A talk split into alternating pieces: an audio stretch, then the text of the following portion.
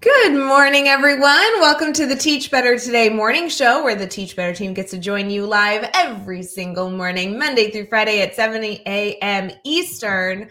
We have Jeffrey Raymond Gargas in the house, and we are very excited to dive into so many things, including just frankly catching up on life because I haven't seen Jeff in like 100 years. And uh, I don't know, Jeff prepared something for Team Talk. So it either is going to be total trash or be awesome. Stick with us.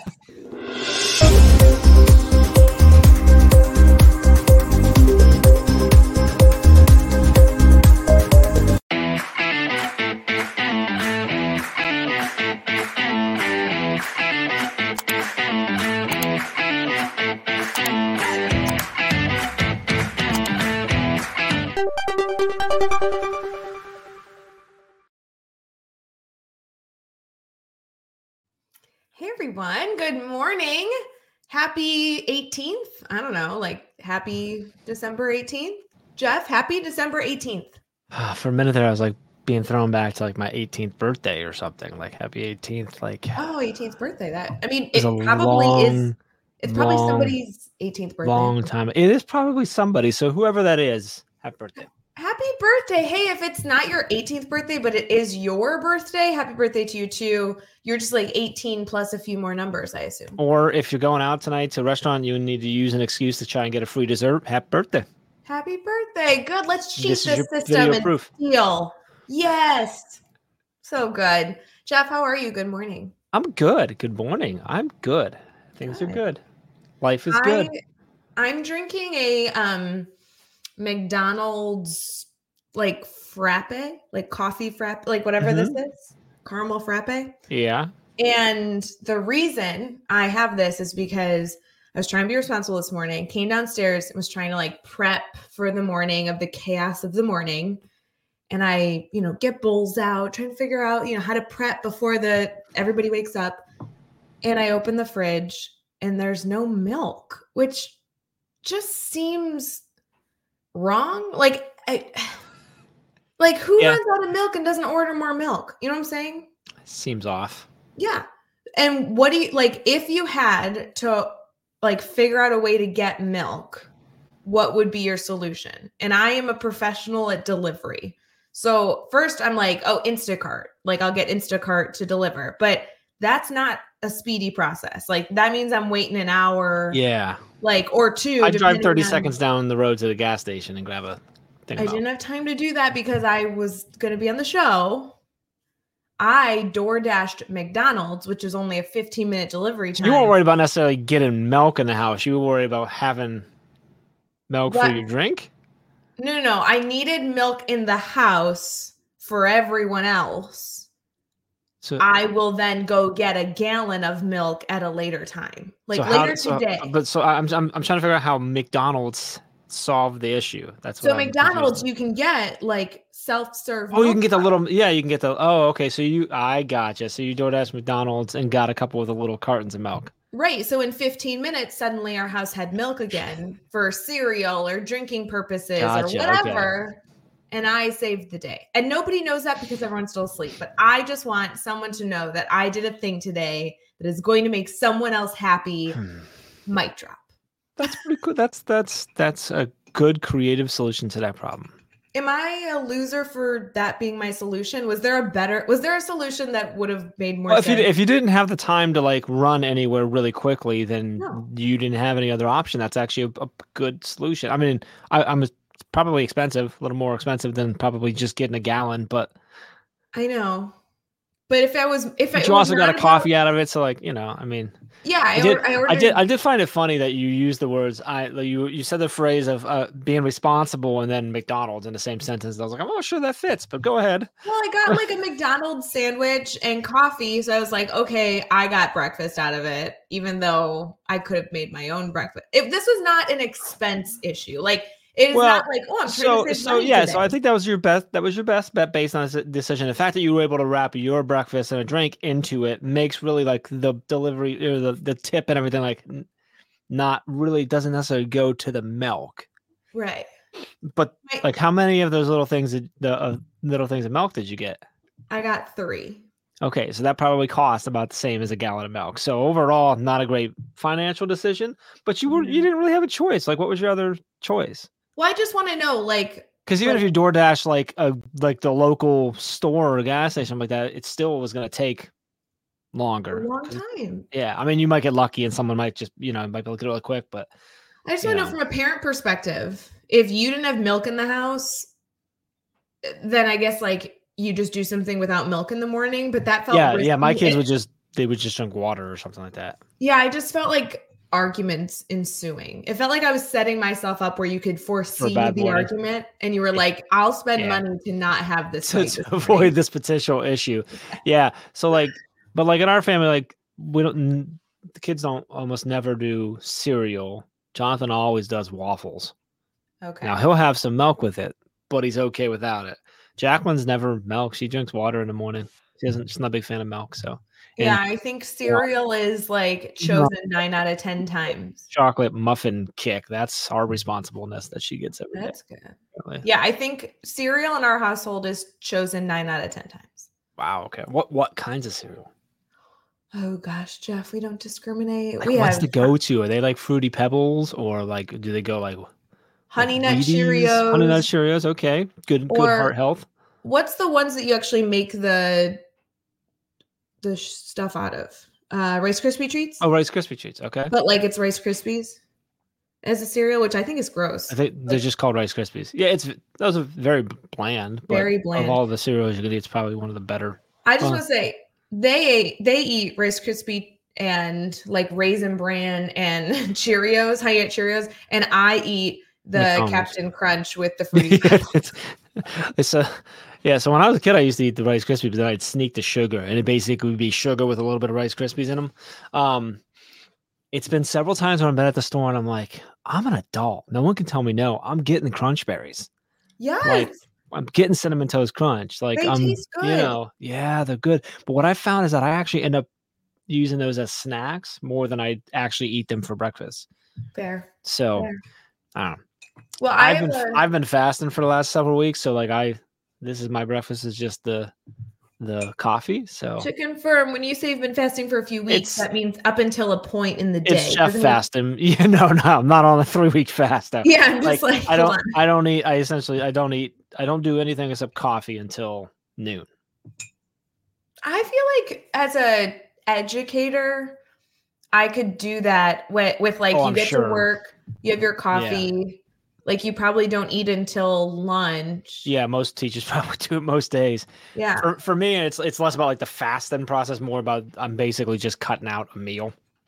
There so you go. can I understand. And and I drink my coffee like it it lasts, and I do my workout in the morning now. So like, there's some science that Chad's taught me behind that of like not having any intake, not breaking a fast, and having a workout that's pulling to help lose weight and stuff. So Yeah, this just got don't know. very education driven, and I want Yeah, to cereal and like really stupid sugary. so what? coffee. Well, yeah, what I'm trying to say is I'm trying to I'm complaining because I haven't had Captain Crunch for a while. yeah, Like, you just gotta be I'm gonna- really excited for Captain Crunch. but after this.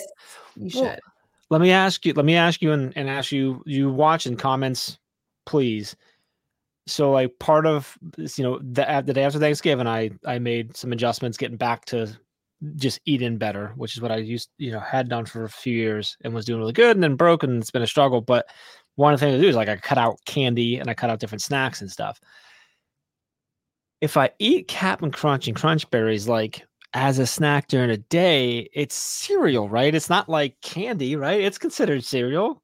Like I, I didn't, I didn't cut out snacks. I cut out like I, I can't have candy. And I can't have like cupcakes and cookies and stuff like that. Captain Crunch But, is like- definitely not candy, but I would say you Okay. can only have it once a week. Why would you? s- Why would you? Why? Why? I'm trying to make. You're an supposed to be on my team here. What is wrong? What are you doing? I'm not on your team. We're going to team talk, and then I'll be on your team. We'll be right back. All right, sounds good.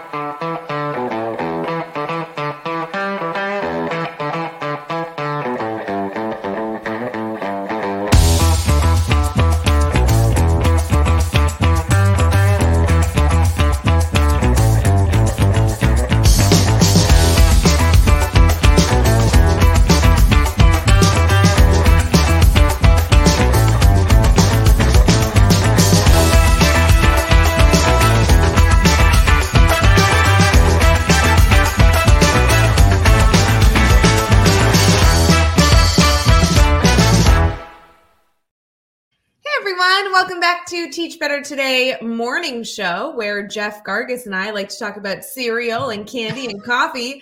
We're in team talk, which means that we should, in theory, have some sort of educational conversation. But Jeff prepared it. So if this goes haywire, friends, do what? not blame me. I am, this is not my responsibility. I am, I am here for whatever Jeff wants to talk about, which is probably, I don't know, like his workout schedule. Barf. I think prepared is probably a strong word, but whatever. Uh, no, so I wanted to bring up something that we've had some talk conversations about internally with the team, and we've had a lot of, of our client schools and partner schools that we work with. This has been coming up a lot. And uh, and I think I think specifically with quite a few of the schools that you're doing a lot of work with, um, and that's SBG, so the standards based grading and uh, obviously been a big you know hot topic for years now for a while. And you know depending on who you talk to it's like way progressive and other people it's like old news. But we've had a lot of conversations recently um, with schools that are either in the process of attempting or trying to fix their previous attempt or thinking about it as a next step or whatever. And i just wanted to sort of let you run a little bit on like what are some of these conversations that we've been having? What are the processes that we typically and i know it's like pretty detailed so like obviously we're not going to go for three hours here but like some of the process that we take people through when it comes to sbg and when they're uh, trying to take this route when it comes to assessment and, and grading. So i just kind of want to like tee that up and let you go if that's okay. And this is one of those ones where i'm like you can go longer than 30 seconds though. You can go for a couple minutes no, friends, this would be a great kind of like segment. Tell them not to listen to the beginning, but segment to share with your coaches, your leadership, because we are happy to share anything and anything and how to make this process more like I would say easier, but actually just more obtainable for any school district. This has been a very hot topic over the last few months. I think, Jeff, it's been coming up because a lot of our districts that we're working with have been wanting formative assessment discussions. And mm-hmm. then grading has come up because with really strong formative assessments, then you get into how to provide feedback, which is typically linked to grading, whether grading is put into the grade book or it's just another word for feedback. So I think this kind of like makes sense as far as mm-hmm. our groups. And there's so many different ways to get into standard based grading. And I feel like there's a very common misconception that it has to do with changing your grade book. And actually, if you look at the Teach Better blueprint, the grade book is the last thing.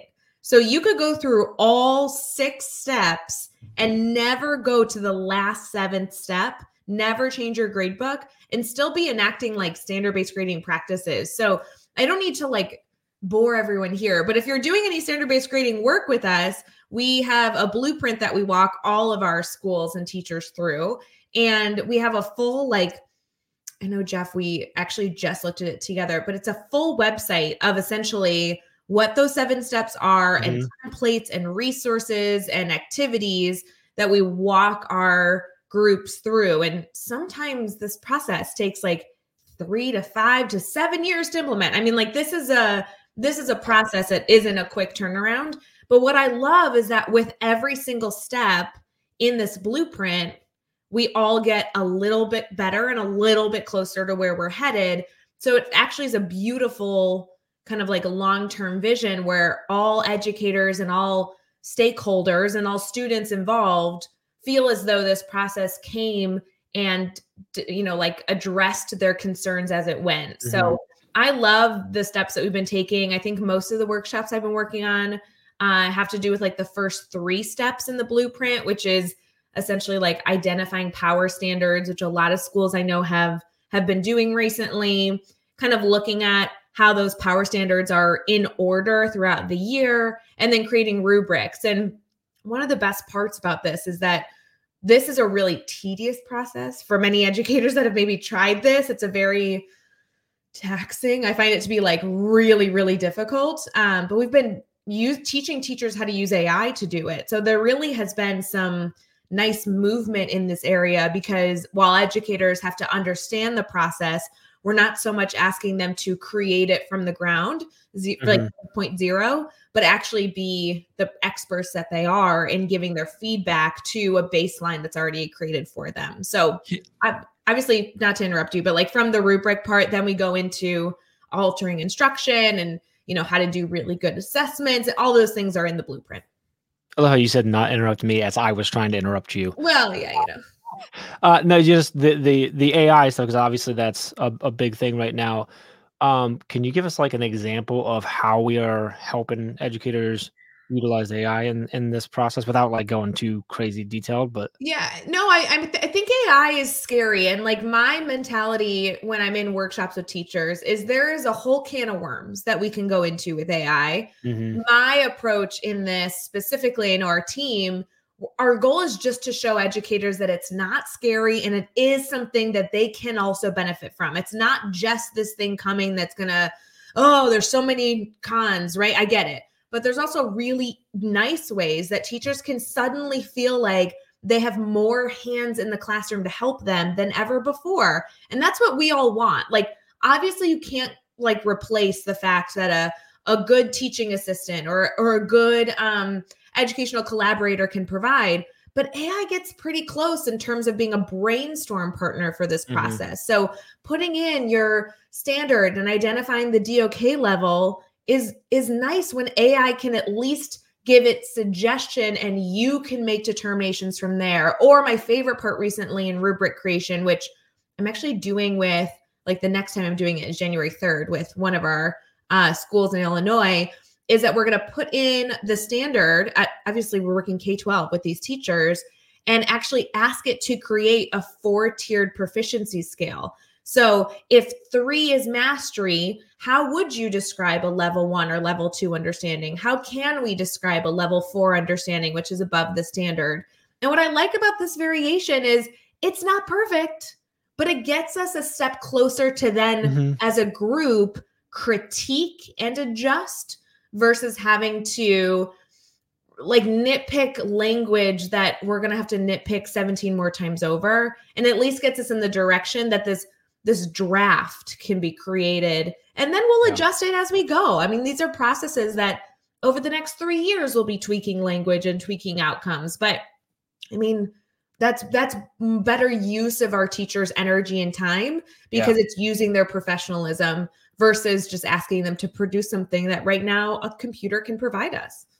Yeah, and I love the fact that like it's that's getting started point because sometimes like the hardest part of anything is like just the the getting started part, even if it's hmm. not actually the hardest part, right?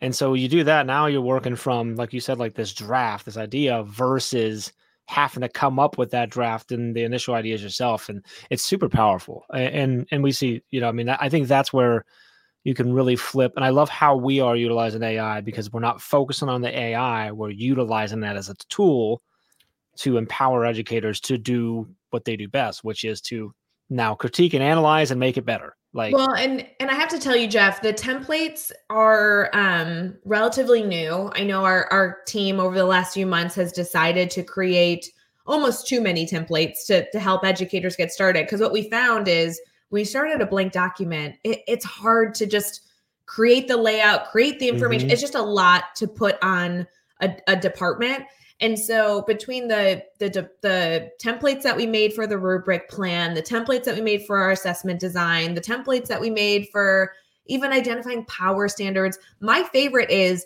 we now have found I think it's seven or eight different like report card examples. So everything from kindergarten report cards to report cards at the middle school or ele- or you know high school level.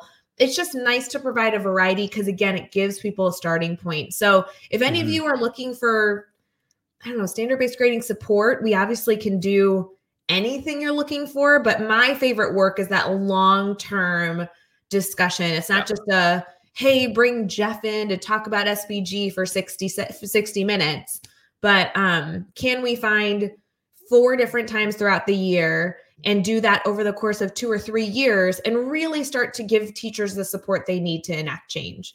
Um, I think that's really big. and I think that that mindset is so important when it comes to something, especially something like SBG, is that like it's not going to happen with a one or two day workshop or an intro in a couple days. Like this is a process, and it shouldn't. There's a lot that goes into that. It should be like, I mean, if you're going to get it done in a couple weeks, you're going to be working 50 hours a day figure that one out the math doesn't work so like it's a process and it takes a while to get all this to get everyone and um educated on it and up to speed and on the same page and to go through the process and well that's and- why i love having the partnerships that we have with schools rather than just trying to do one-off type stuff so i think that's really important mindset shift of like this doesn't have to happen tomorrow it's right. a it's a process and to your point, it also can't just be teachers, right? We work in like an entire educational mm-hmm. ecosystem. Like we have support of parent communication strategies and student communication activity strategies. And these have to be put in place. This isn't just yeah. about training teachers, right? This is about